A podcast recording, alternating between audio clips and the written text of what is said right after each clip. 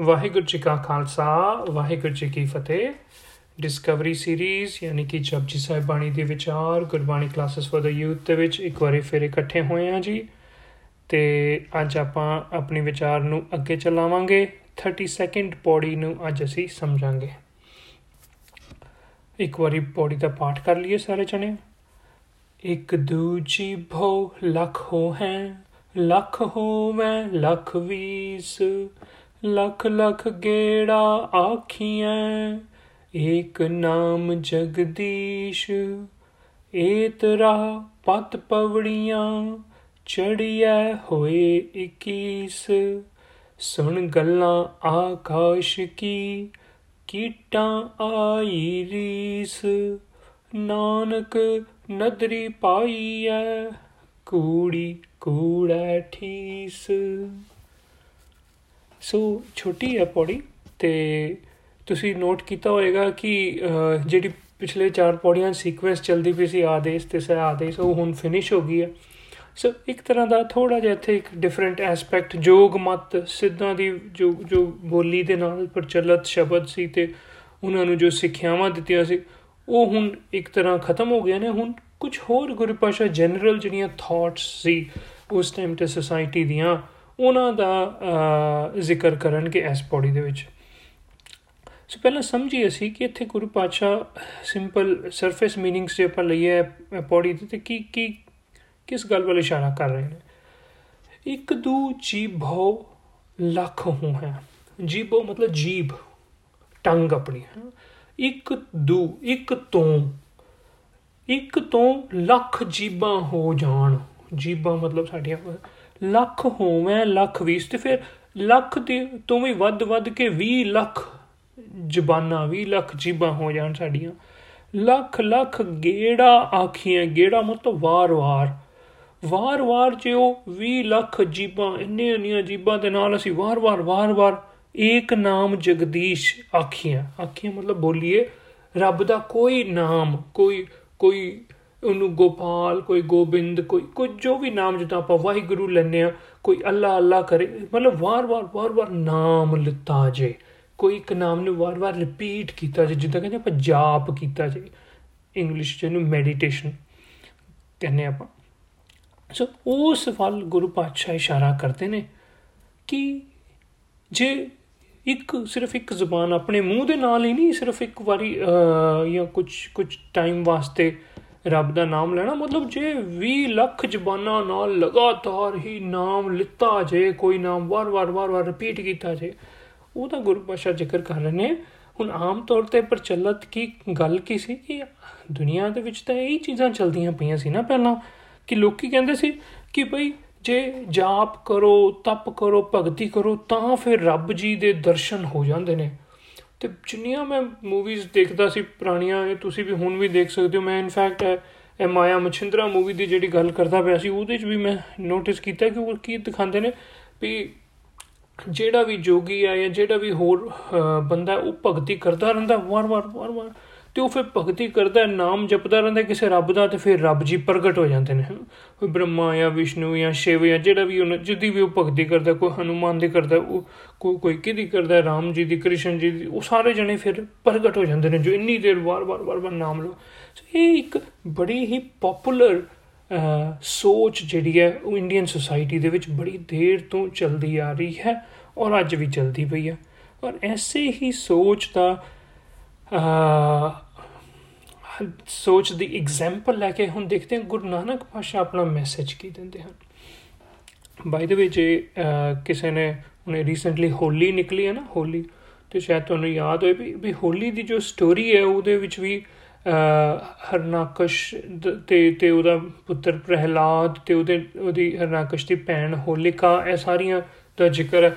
ਸ਼ਾਇਦ ਤੁਹਾਨੂੰ ਯਾਦ ਹੋਏ ਵੀ ਹੋਲਿਕਾ ਜਿਹੜੀ ਹੈਗੀ, ਜਿਹਦੇ ਨਾਮ ਤੋਂ ਫਿਰ ਹੋਲੀ ਆਪਣਾ ਜਿਹੜਾ ਫੈਸਟੀਵਲ ਹੈ ਉਹ ਬਣਿਆ ਉਹ ਉਹਦੇ ਬਾਰੇ ਵੀ ਇਹ ਗੱਲ ਸੁਣਾਈ ਜਾਂਦੀ ਹੈ ਵੀ ਉਹਨੇ ਵੀ ਬੜੇ ਹੀ ਤਪ ਕੀਤੇ, ਬੜੇ ਹੀ ਇਦਾਂ ਜਾਪ ਕੀਤੇ ਤੇ ਉਹ ਫਿਰ ਰੱਬ ਜੀ ਪ੍ਰਗਟ ਹੋ ਗਏ ਸੀ, ਸ਼ਿਵ ਜੀ ਐ ਜੋ ਵੀ ਉਸ ਟਾਈਮ ਦੇ ਰੱਬ ਸੀ, ਉਹਨਾਂ ਨੇ ਫਿਰ ਉਹਨੂੰ ਵਰ ਦਿੱਤਾ।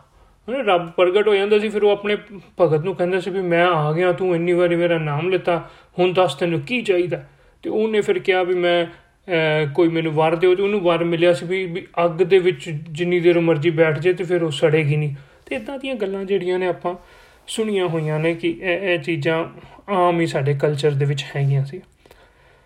ਹੁਣ ਗੁਰੂ ਪਾਤਸ਼ਾਹ ਕਹਿੰਦੇ ਨੇ ਇੱਥੇ, ਕਹਿੰਦੇ ਏਤ ਰਾਹ ਪਤ ਪਵੜੀਆਂ ਚੜੀਏ ਹੋਏ 21 ਵੀ ਇਸ ਰਾਹ ਦੇ ਉੱਤੇ ਤੁਰ ਕੇ ਇਹ ਆਮ ਦੁਨੀਆ ਦੀ ਗੱਲਾਂ ਦੱਸਦੇ ਪਏ ਨੇ, ਵੀ ਦੁਨੀਆ ਇਦਾਂ ਕਹਿੰਦੀ ਸੀ ਵੀ ਇਹ ਭਗਤੀ ਦੇ ਜਾਂ ਜਾਪ ਦੇ ਜਾਂ ਮੈਡੀਟੇਸ਼ਨ ਦੇ ਇੱਕੋ ਵਰਡ ਨੂੰ ਵਾਰ-ਵਾਰ ਰਿਪੀਟ ਕਰਨ ਦੇ ਇਸ ਰਸਤੇ ਦੇ ਉੱਤੇ ਲੋਕੀ ਕਹਿੰਦੇ ਸੀ ਜੇ ਚੜਿਆ ਜਾਏ ਪਤ ਪਵੜੀਆਂ, ਇਹ ਪੌੜੀਆਂ ਨੇ ਆਪਣੇ ਰੱਬ ਤੱਕ ਪਹੁੰਚਣ ਦੀਆਂ।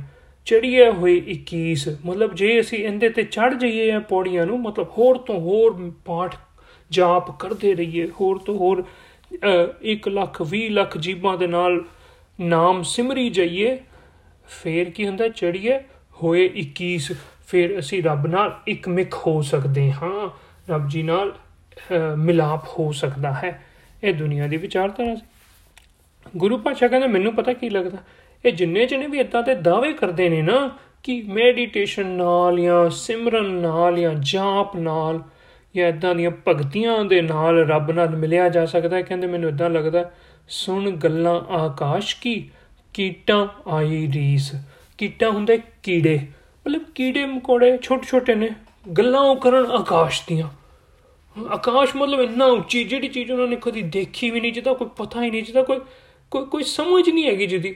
ਜਦੋਂ ਕੋਈ ਬੰਦਾ ਇਦਾਂ ਦੀ ਗੱਲ ਕਰੇ ਨਾ, ਜਿਹਦਾ ਉਹਨੂੰ ਕੋਈ ਲੈਣਾ ਦੇਣਾ ਹੀ ਨਹੀਂ, ਕੋਈ ਪਤਾ ਹੀ ਨਹੀਂ ਵੀ ਇਹ ਕੀ ਹੁੰਦਾ। ਹੁਣ ਹੋਏ ਬੰਦਾ ਸਿੰਪਲ ਕਹਿ ਲੋ ਵੀ ਵੀ ਹਲਵਾਨ ਵਾਲਾ ਜਾਂ ਕਿਸਾਨੀ ਕਰਨ ਵਾਲਾ, ਤੇ ਉਹ ਕਿਸਾਨੀ ਦੀਆਂ ਗੱਲਾਂ ਕਰੇ ਤਾਂ ਫਿਰ ਤਾਂ ਗੱਲ ਟੁਕਦੀ ਹੈ ਵੀ ਇਹਨੂੰ ਤਾਂ ਪਤਾ। ਪਰ ਜਿਹੜਾ ਬੰਦਾ ਹੋਏ ਆਈਟੀ ਦਾ ਤੇ ਉਹਨੂੰ, ਉਹ ਕਿਸਾਨੀ ਦੀਆਂ ਗੱਲਾਂ ਕਰੇ ਤੇ ਫਿਰ ਗੱਲ ਟੁਕਦੀ ਨਹੀਂ। ਬੰਦਾ ਕਹਿੰਦਾ ਵੀ ਇਹ ਤਾਂ ਗੱਲ ਨਹੀਂ ਬਣੀ ਯਾਰ, ਇਹ ਚੀਜ਼ ਦਾ ਤੈਨੂੰ ਪਤਾ ਨਹੀਂ ਆ, ਜਾਂ ਡਾਕਟਰੀ ਦੀਆਂ ਗੱਲਾਂ ਕਰੇ ਵੀ, ਮੈਡੀਕਲ ਸਾਇੰਸ ਵਿੱਚ ਇਹ ਕਹਿੰਦੇ ਵੀ ਜਿਹੜੀ ਚੀਜ਼ ਦਾ ਪਤਾ ਹੀ ਨਹੀਂ ਤੈਨੂੰ, ਉਹਦੀ ਗੱਲ ਕਰਨੀ ਇਦਾਂ ਲੱਗਦਾ ਗੁਰੂ ਪਾਸ਼ਾ ਕਹਿੰਦੇ ਵੀ ਸੁਣ ਗੱਲਾਂ ਆਕਾਸ਼ ਕੀ ਕੀਟਾਂ ਆਈ ਰੀਸ, ਵੀ ਕੀੜੇ ਉਹ ਗੱਲਾਂ ਕਰਦੇ ਪਏ ਨੇ ਜਿਹੜੀਆਂ ਅਸਮਾਨ ਦੀਆਂ ਜਿੱਦਾਂ ਦੁਬਾਰੇ ਪਤਾ ਨਹੀਂ, ਆਪਣੇ ਨੂੰ ਸਮਝਦੇ ਵੀ ਅਸੀਂ ਅਸਮਾਨ ਤੇ ਚੜ ਗਏ ਸੋ ਇੱਕ ਤਰ੍ਹਾਂ ਗੁਰੂ ਪਾਤਸ਼ਾਹ ਕਰਨਾ ਚਾਹ ਰਹੇ ਨੇ ਵੀ ਇਹ ਇਹ ਲੋਕੀ ਜਿਹੜੇ ਇਦਾਂ ਦੀਆਂ ਗੱਲਾਂ ਦੱਸਦੇ ਨੇ ਨਾ ਸਾਨੂੰ ਵੀ ਵੀ ਰੱਬ ਜੀ ਦੇ ਨਾਲ ਮਿਲਾਪ ਦਾ ਇਹ ਤਰੀਕਾ ਹੈ ਕਿ ਵਾਰ-ਵਾਰ ਉਹਦਾ ਨਾਮ ਜਪੀ ਜੋ ਗੁਰੂ ਪਾਤਸ਼ਾਹ ਕਹਿੰਦੇ, ਨਹੀਂ, ਮੈਨੂੰ ਲੱਗਦਾ ਹੈ ਝੂਠ ਬੋਲਦੇ ਨੇ, ਗੱਪ ਮਾਰਦੇ ਨੇ। ਵੀ ਵੀ ਹੈ ਛੋਟੇ ਲੈਵਲ ਤੇ ਤੇ ਗੱਲਾਂ ਆਪਣੇ ਤੋਂ ਵੱਡੀਆਂ ਵੱਡੀਆਂ ਉੱਚੀਆਂ ਉੱਚੀਆਂ ਕਰਦੇ ਨੇ। ਸੋ ਗੱਪ ਮਾਰਨ ਨੂੰ ਇੱਥੇ ਗੁਰੂ ਪਾਸ਼ਾ ਨੇ ਕਿਹਾ ਇਹ ਗੱਲਾਂ, ਨਾਨਕ ਨਦਰੀ ਪਾਈਐ, ਕੂੜੀ ਕੂੜਾ ਠੀਸ। ਕੂੜੀ ਕੂੜਾ ਠੀਸ ਮਤਲਬ ਝੂਠੇ ਦੀ ਝੂਠੀ ਗੱਪ ਹੈ ਸਾਰੀ। ਰੱਬ ਜੀ ਨੂੰ ਪਾਣ ਦਾ ਤਰੀਕਾ ਇਹ ਨਹੀਂ ਜੋ ਇਹ ਗਪੋੜੀ, ਇਹ ਝੂਠੇ ਲੋਕ ਦੱਸਦੇ ਨੇ ਸਾਨੂੰ। ਮੈਡੀਟੇਸ਼ਨ ਜਾਂ ਸਿਮਰਨ ਜਾਂ ਜਾਂ ਜਾਪ ਦੁਆਰਾ ਕਹਿੰਦੇ ਰੱਬ ਜੀ ਨੂੰ ਪਾਣ ਦਾ ਗੁਰੂ ਨਾਨਕ ਪਾਸ਼ਾ ਦੀ ਵਿਚਾਰਤਾ ਰੱਖਦੇ ਅਨਸਾਰ ਨਦਰੀ ਪਾਈ ਹੈ। ਨਦਰੀ ਦਾ ਮਤਲਬ ਕੀ ਹੈ? ਇਹ ਅਸੀਂ ਗੁਰੂ ਗ੍ਰੰਥ ਸਾਹਿਬ ਵਿੱਚ ਸੌਰੀ ਜਪਜੀ ਸਾਹਿਬ ਵਿੱਚ ਪਹਿਲਾਂ ਅਸੀਂ ਸਮਝ ਆਇਆ ਦੋ ਕੁ ਵਾਰੀ ਇਹ ਵਰਡ ਆ ਚੁੱਕਾ ਹੈ। ਕਰਮੀ ਆਵੇ ਕਪੜਾ, ਨਦਰੀ ਮੋਖ ਦਵਾਰ ਚੌਥੀ ਪੌੜੀ ਚ ਆਇਆ ਸੀ, ਫਿਰ ਅੱਗੇ ਚੱਲ ਕੇ ਆਇਆ ਸੀ ਨਾਨਕ ਨਦਰੀ ਕਰਮੀ ਦਾਤ। 24ਵੀਂ ਪੌੜੀ ਦੇ ਵਿੱਚ ਸੋ ਇਹ ਨਦਰੀ ਵਰਡ ਦਾ ਅਸੀਂ मीनिंग ਸਮਝਿਆ ਸੀ ਕਿਰਪਾ ਕਿਰਪਾ ਦੁਆਰਾ ਨਦਰ ਦੁਆਰਾ ਨਦਰ ਕੀ ਹੁੰਦਾ ਨਜ਼ਰ ਨਜ਼ਰ ਦੁਆਰਾ ਮਤਲਬ ਕਿ ਜਿੰਦੇ ਤੇ ਉਹਦੀ ਨਿਗਾਹ ਪੈ ਜੇ ਕਿਰਪਾ ਹੋ ਜੇ ਸੋ ਨਦਰੀ ਪਾਈ ਹੈ ਰੱਬ ਰੱਬ ਜੀ ਨੂੰ ਪ੍ਰਾਪਤ ਕਰਨ ਦਾ ਤਰੀਕਾ ਕੇਵਲ ਤੇ ਕੇਵਲ ਇੱਕੋ ਹੀ ਹੈ ਉਹ ਹੈ ਕਿਰਪਾ ਦੁਆਰਾ ਅੱਛਾ ਉਹਨੇ ਕਿਰਪਾ ਦਾ ਕਨਸੈਪਟ ਅਸੀਂ ਚੰਗੀ ਤਰ੍ਹਾਂ ਪਹਿਲਾਂ ਇਹ ਵੀ ਸਮਝ ਆਏ ਹੋਇਆ ਮੇਰਾ ਖਿਆਲ ਸ਼ਾਇਦ 25ਵੀਂ ਪੌੜੀ ਦੇ ਵਿੱਚ ਆਪਾਂ ਇਹਨੂੰ ਸਮਝਿਆ ਸੀ ਤੇ ਐਗਜ਼ਾਮਪਲਸ ਵੀ ਕਈ ਵਾਰੀ ਆਪਾਂ ਲਿੱਤੀਆਂ ਹੋਈਆਂ ਨੇ ਕਿ 에어ਪੋਰਟ ਵਾਲੀ ਐਗਜ਼ਾਮਪਲ ਮੈਂ ਨਾ ਕੋਈ ਬਸ ਰੈਫਰੈਂਸ ਦਵਾਂਗਾ, ਤੁਸੀਂ ਚੈੱਕ ਕਰ ਸਕਦੇ ਹੋ ਕਿ ਕਿਰਪਾ ਦਾ ਕਨਸੈਪਟ ਕੀ ਹੈ। ਸੋ ਕਿਰਪਾ ਦੁਆਰਾ ਹੀ ਰੱਬ ਨੂੰ ਪਾਣਾ ਰੱਬ ਨੂੰ ਸਮਝਣਾ, ਰੱਬ ਜੀ ਨਾਲ ਇਕਮਿਕਤਾ ਹਾਸਲ ਕਰਨਾ, ਇਹ ਗੁਰੂ ਨਾਨਕ ਪਾਸ਼ਾ ਦੀ ਵਿਚਾਰਧਾਰਾ ਤੇ ਬਾਕੀ ਜਿਹੜੀ ਹੈਗੀ ਸੀ ਉਹ ਲੋਕਾਂ ਦੀ ਸੀ, ਜੋ ਲੋਕਾਂ ਦੀ ਵਿਚਾਰਧਾਰਾ ਹੋਇਆ ਸੀ ਕਿ ਇੱਕੋ ਵਰਡ ਦਾ ਵਾਰ-ਵਾਰ ਜਾਪ ਕਰੀ ਜੋ ਭਗਤੀ ਕਰੀ ਜੋ ਸੋ ਇੰਦੇ ਤੋਂ ਇਸ ਪੌੜੀ ਤੋਂ ਜੋ ਮੈਸੇਜ ਅਸੀਂ ਆਪਣੀ ਅੱਜ ਦੀ ਲਾਈਫ ਵਾਸਤੇ ਲੈ ਸਕਦੇ ਹਾਂ, ਉਹ ਹੈ ਕਿ ਜਦੋਂ ਵੀ ਸਾਨੂੰ ਕੋਈ ਇਹ ਗੱਲਾਂ ਕਹੇ ਨਾ ਕਿ ਪਾਠ, ਜਾਪ ਮੈਡੀਟੇਸ਼ਨ ਦੇਖੋ ਉਹਦਾ ਜਿੰਨਾ ਕੋ ਫਾਇਦਾ ਹੈ, ਉਹ ਉਹ ਫਾਇਦਾ ਹੈ, ਉਹਨੂੰ ਆਪਾਂ ਵੀ ਕੈਨੋਟ ਟੇਕ ਅਵੇ ਦ ਫੈਕਟ ਕਿ ਜੇ ਮੈਡੀਟੇਸ਼ਨ ਕਰਾਂਗੇ ਆਪਾਂ, ਤੇ ਉਹਦੇ ਨਾਲ ਸਾਡਾ ਸਟ्रेस ਰਿਲੀਫ ਹੋਣ ਦੇ ਵਿੱਚ ਫਾਇਦਾ ਹੁੰਦਾ ਹੈ। ਉਹਦੇ ਨਾਲ ਸਾਨੂੰ ਕਿਸੇ ਚੀਜ਼ ਕਨਸੈਂਟਰੇਟ ਕਰਨ ਦੇ ਵਿੱਚ ਹੈਲਪ ਹੁੰਦੀ ਹੈ, ਉਹ ਗੱਲਾਂ ਠੀਕ ਨੇ। ਪਰ ਜੇ ਕੋਈ ਇਹ ਕਹੇ ਕਿ ਇਦਾਂ ਰੱਬ ਦੀ ਪ੍ਰਾਪਤੀ ਹੋ ਜਾਏਗੀ ਸਿਰਫ ਮੈਡੀਟੇਟ ਕਰਕੇ, ਤੇ ਫਿਰ ਤਾਂ ਸਾਰੀ ਦੁਨੀਆ ਵੀ ਐਸਾ ਉਹਨਾਂ ਦੇ ਕੰਮ ਕਿਉਂ ਕਰਦੀ ਹੈ? ਫਿਰ ਕੰਮ ਕਾ ਛੱਡ ਕੇ ਸਾਰਾ ਟਾਈਮ ਜਪ ਤਪ ਭਗਤੀ ਕਰਦੇ ਰਹੇ। ਇਹ ਕੁਝ ਤਾਂ ਸਿੱਧ ਲੋਕ ਕਰਦੇ ਸੀ ਜਿਹੜੇ ਘਰ-ਬਾਰ ਤਿਆਗ ਕੇ ਚਲੇ ਜਾਂਦੇ ਸੀ ਆਪਾਂ, ਜਿਨ੍ਹਾਂ ਦੀਆਂ ਗੱਲਾਂ ਉਹਨੇ ਸਮਝ ਕੇ। ਗੁਰੂ ਪਾਤਸ਼ਾਹ ਨੂੰ, ਗੁਰੂ ਨਾਨਕ ਦੇਵ ਜੀ ਨੂੰ ਇਹ ਨਹੀਂ ਪ੍ਰਵਾਨ ਇਦਾਂ ਦੀ ਭਗਤੀ ਇਦਾਂ ਦਾ ਜਾਪ ਇਦਾਂ ਦੀ ਮੈਡੀਟੇਸ਼ਨ ਨਹੀਂ ਪ੍ਰਵਾਨ ਕਿ ਸਾਰਾ ਕੁਝ ਛੱਡ ਕੇ ਇੱਕੋ ਵਰਡ ਨੂੰ, ਇੱਕੋ ਮੰਤਰ ਨੂੰ ਰਟਦੇ ਜਾਓ। ਉਹ ਚੀਜ਼ ਨਹੀਂ। ਸੋ ਆਪਣੀ ਲਾਈਫ ਦੇ ਵਿੱਚ ਵੀ ਇਹ ਸੋਚਣਾ ਕਿ ਅਸੀਂ ਜੇ ਕਿਸੇ ਵੀ ਚੀਜ਼ ਨੂੰ ਪ੍ਰਾਪਤ ਕਰਨਾ ਹੈ ਇਨਫੈਕਟ ਸਾਨੂੰ ਜੇ ਕੋਈ ਕਿ ਵੀ ਮੈਡੀਟੇਸ਼ਨ ਨਾਲ ਤੈਨੂੰ ਪ੍ਰਾਪਤੀ ਹੋਏਗੀ ਚੰਗੀ ਸਿਹਤ ਦੀ ਜਾਂ ਕਿਸੇ ਕੰਮ ਦੇ ਵਿੱਚ ਸਕਸੈਸ ਦੀ ਕਾਮਯਾਬੀ ਦੀ ਤੇ ਉਹ ਆਪਾਂ ਨੂੰ ਪਤਾ ਹੋਏ ਕਿ ਮੈਡੀਟੇਸ਼ਨ ਦਾ ਇੱਕ ਲੈਵਲ ਤੱਕ ਹੀ ਬਸ ਫਾਇਦਾ ਹੈ ਉਸ ਤੋਂ ਬਾਅਦ ਤਾਂ ਸਾਨੂੰ ਮਿਹਨਤ ਕਰਨੀ ਪੈਣੀ ਹੈ ਆਪ ਜੋ ਵੀ ਕੰਮ ਅਸੀਂ ਕਰਨਾ ਚਾਹੁੰਦੇ ਉਹ ਕੰਡੀਸ਼ਨਸ ਨੂੰ, ਜੋ ਕੁਦਰਤ ਦੇ ਨਿਯਮ ਨੇ, ਉਹਨਾਂ ਦੀਆਂ ਕੰਡੀਸ਼ਨਸ ਨੂੰ, ਉਹਨਾਂ ਦੀਆਂ ਰਿਕੁਆਇਰਮੈਂਟਸ ਨੂੰ ਫੁੱਲਫਿਲ ਕਰਨਾ ਪਏਗਾ। ਸੋ ਮੈਂ ਤਾਂ ਇੱਥੇ ਤੱਕ ਕਹਾਂਗਾ ਕਿ ਹੁਣ ਆਪਾਂ ਚ ਤਾਂ ਆਪਣੇ ਪਰਿਵਾਰਾਂ 'ਚ ਵਾਹਿਗੁਰੂ ਜਾਪ ਦੀ ਬੜੀ ਗੱਲਾਂ ਕੀਤੀਆਂ ਜਾਂਦੀਆਂ। ਸੋ ਸਿਰਫ ਵਾਹਿਗੁਰੂ ਵਾਹਿਗੁਰੂ ਵਾਹਿਗੁਰੂ ਵਾਹਿਗੁਰੂ ਕਰਨ ਨਾਲ ਹੀ ਕਿਸੇ ਚੀਜ਼ ਦੀ ਜਾਂ ਰੱਬ ਜੀ ਦੀ ਪ੍ਰਾਪਤੀ ਨਹੀਂ ਹੋਣੀ, ਇਹ ਮੈਸੇਜ ਲਈਏ ਅਸੀਂ। ਸੋ ਇਹਦਾ ਮਤਲਬ ਇਹ ਵੀ ਨਹੀਂ ਸਮਝਣਾ ਵੀ ਹੁਣ ਵਾਹਿਗੁਰੂ ਕਰਨਾ ਹੀ ਨਹੀਂ ਹੈਗਾ। ਇਹ ਸੋਚਨੇ ਵੀ ਜਦੋਂ ਅਸੀਂ ਵਾਹਿਗੁਰੂ ਵਰਡ ਬੋਲਦੇ ਆ ਤੇ ਉਹ ਕਿਉਂ ਅਸੀਂ ਗੁਰੂ ਨੂੰ ਵਾਹ ਕਹਿੰਦੇ ਆ ਵਾਹ ਗੁਰੂ, ਅੱਛਾ, ਬੜੀ ਕਮਾਲ ਦੀ ਗੱਲ।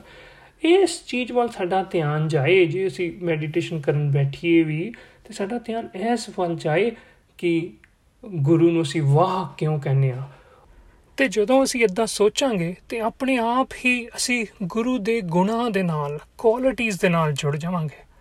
ਬਸ ਇੱਕ ਵਾਰੀ ਜੇ ਕੁਆਲਿਟੀਆਂ ਦੇ ਨਾਲ ਜੁੜ ਗਏ, ਤੇ ਫਿਰ ਉਹ ਕੁਆਲਿਟੀ ਨੂੰ ਵਾਰ-ਵਾਰ ਵਾਰ-ਵਾਰ ਚੇਤਾ ਕਰਕੇ ਉਹ ਕੁਆਲਿਟੀ ਸਾਡੇ ਅੰਦਰ ਆ ਜਾਏਗੀ, ਉਹ ਗੁਣ ਸਾਡੇ ਅੰਦਰ ਆ ਜਾਏਗਾ। ਇਹ ਹੈ ਅਸਲੀ ਖੇਡ ਜਿਹੜੀ ਹੈ। ਹੁਣ ਫੋਰ ਐਗਜ਼ਾਮਪਲ ਜਿੱਦਾਂ ਅਸੀਂ ਅਰਦਾਸ ਕਰਦੇ ਆ ਆਪਾਂ ਕਹਿੰਦੇ ਆ ਨਾਨਕ ਨਾਮ ਚੜ੍ਹਦੀ ਕਲਾ, ਤੇਰੇ ਪਾਣੇ ਸਰਬੱਤ ਦਾ ਭਲਾ। ਅੱਛਾ, ਹੁਣ ਜਿਹੜਾ ਬੰਦਾ ਰੋਜ਼ ਸਰਬੱਤ ਦਾ ਭਲਾ ਕਹੇਗਾ ਇਦਾਂ ਕਹੇਗਾ, ਇੱਕ ਦਿਨ ਉਹਦੇ ਦਿਮਾਗ 'ਚ ਆ ਹੀ ਜਾਏਗਾ ਨਾ ਗੱਲ ਵੀ ਮੰਗਦਾ ਤੇ ਮੈਂ ਰੋਜ਼ ਆ, ਤੇਰੇ ਪਾਣੇ ਸਰਬੱਤ ਦਾ ਭਲਾ, ਤੇਰੇ ਪਾਣੇ ਸਰਬੱਤ ਦਾ ਭਲਾ, ਤੇ ਮੈਂ ਸਰਬੱਤ ਦਾ ਭਲਾ ਕਰਦਾ ਕਿਉਂ ਨਹੀਂ? ਤੇ ਬਸ, ਜਿਸ ਦਿਨ ਉਹ ਸਰਬੱਤ ਦਾ ਭਲਾ ਆਪ ਕਰਨਾ ਸ਼ੁਰੂ ਹੋ ਗਿਆ, ਉਹ ਹੀ ਗੁਣ ਜਿਹੜਾ ਹੈ, ਉਹਦੀ ਜ਼ਿੰਦਗੀ ਦਾ ਹਿੱਸਾ ਬਣ ਗਿਆ। ਇਹ ਅਸੀਂ ਮੈਸੇਜ ਜਿਹੜਾ ਹੈ, ਅੱਜ ਦੀ ਪੌੜੀ ਚੋਂ ਲੈਣਾ ਹੈ ਕਿ ਗੁਣ, ਗੁਣਾ ਨੂੰ ਅਸੀਂ ਆਪਣੀ ਲਾਈਫ ਵਿੱਚ ਅਪਣਾਣਾ ਕਿੱਦਾਂ ਵਾਹਿਗੁਰੂ ਜੀ ਕਾ ਖਾਲਸਾ ਵਾਹਿਗੁਰੂ ਜੀ ਕੀ ਫਤਿਹ।